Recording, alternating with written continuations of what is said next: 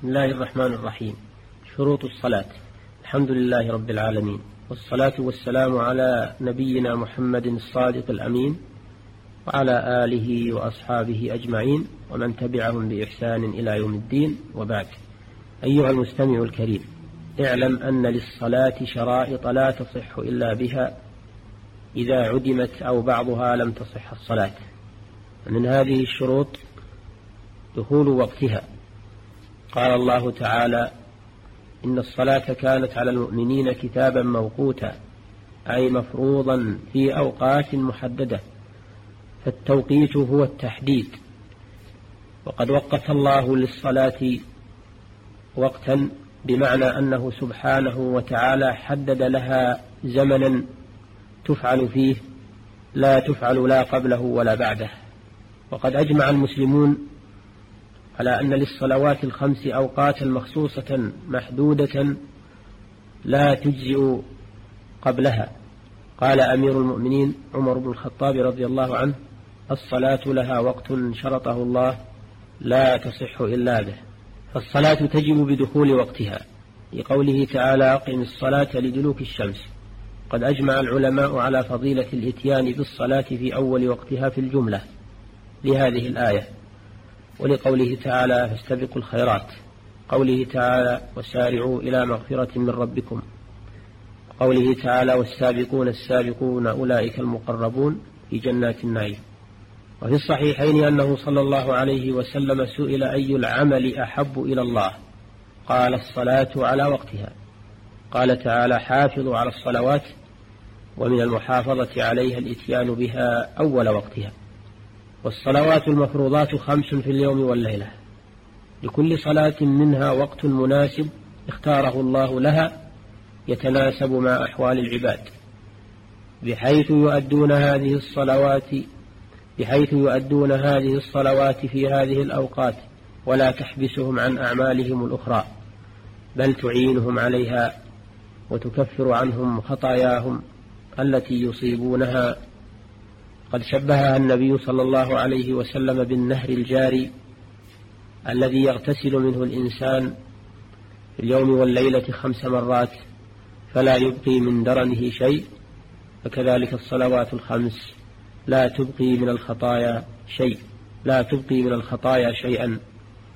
المراد بالخطايا هنا خطايا الصغائر. وهذه المواقيت كما يلي: أولا صلاة الظهر، ويبدأ وقتها بزوال الشمس، أي ميلها إلى الغروب، أي ميلها إلى المغرب عن خط المسامة، وهو الدلوك المذكور في قوله تعالى: أقم الصلاة لدلوك الشمس. ويعرف الزوال بحدوث الظل في جانب المشرق بعد انعدامه من جانب المغرب، ويمتد وقت الظهر إلى أن يصير ظل الشيء مثله في الطول، ثم ينتهي بذلك، قوله صلى الله عليه وسلم: وقت الظهر إذا زالت الشمس وكان ظل الرجل كطوله، رواه مسلم. ويستحب تعجيلها في أول الوقت إلا في شدة الحر، ويستحب تأخيرها إلى أن ينكسر الحر، قوله صلى الله عليه وسلم: إذا اشتد الحر فابردوا بالصلاة، فإن شدة الحر من فيح جهنم. ثانيا صلاة الفجر، يبدأ وقتها من نهاية وقت الظهر.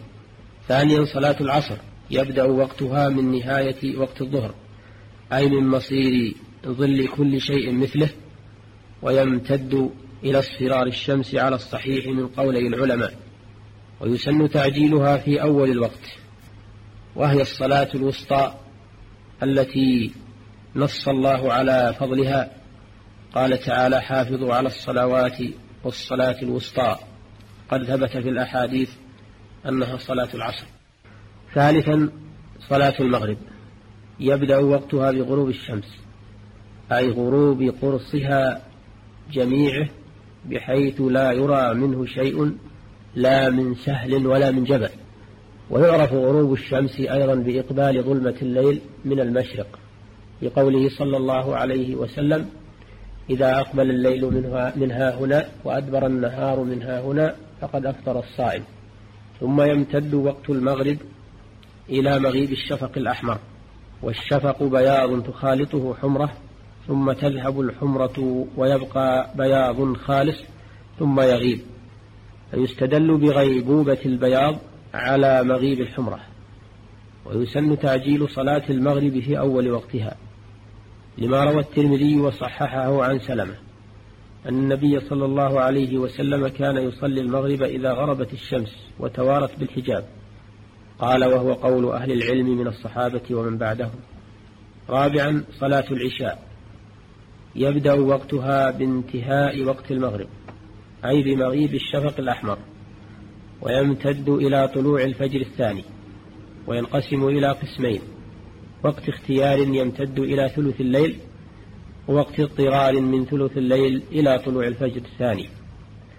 تأخير صلاة العشاء إلى آخر الوقت المختار، أي إلى ثلث الليل، أفضل إن سهل ذلك على المسلم، فإن شق ولو على بعض المأمومين فالمستحب تعجيلها في أول وقتها دفعا للمشقة. ويكره النوم قبل صلاة العشاء لئلا يستغرق النائم في نومه فتفوته الصلاة.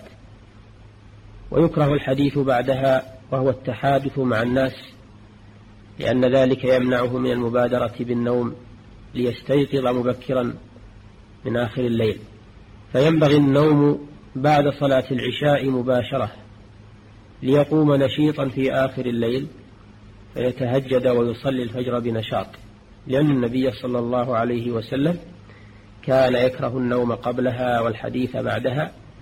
وهذا إذا كان سهره بعد العشاء من غير فائدة، أما إذا كان سهره لغرض صحيح وحاجة مفيدة فلا بأس بذلك.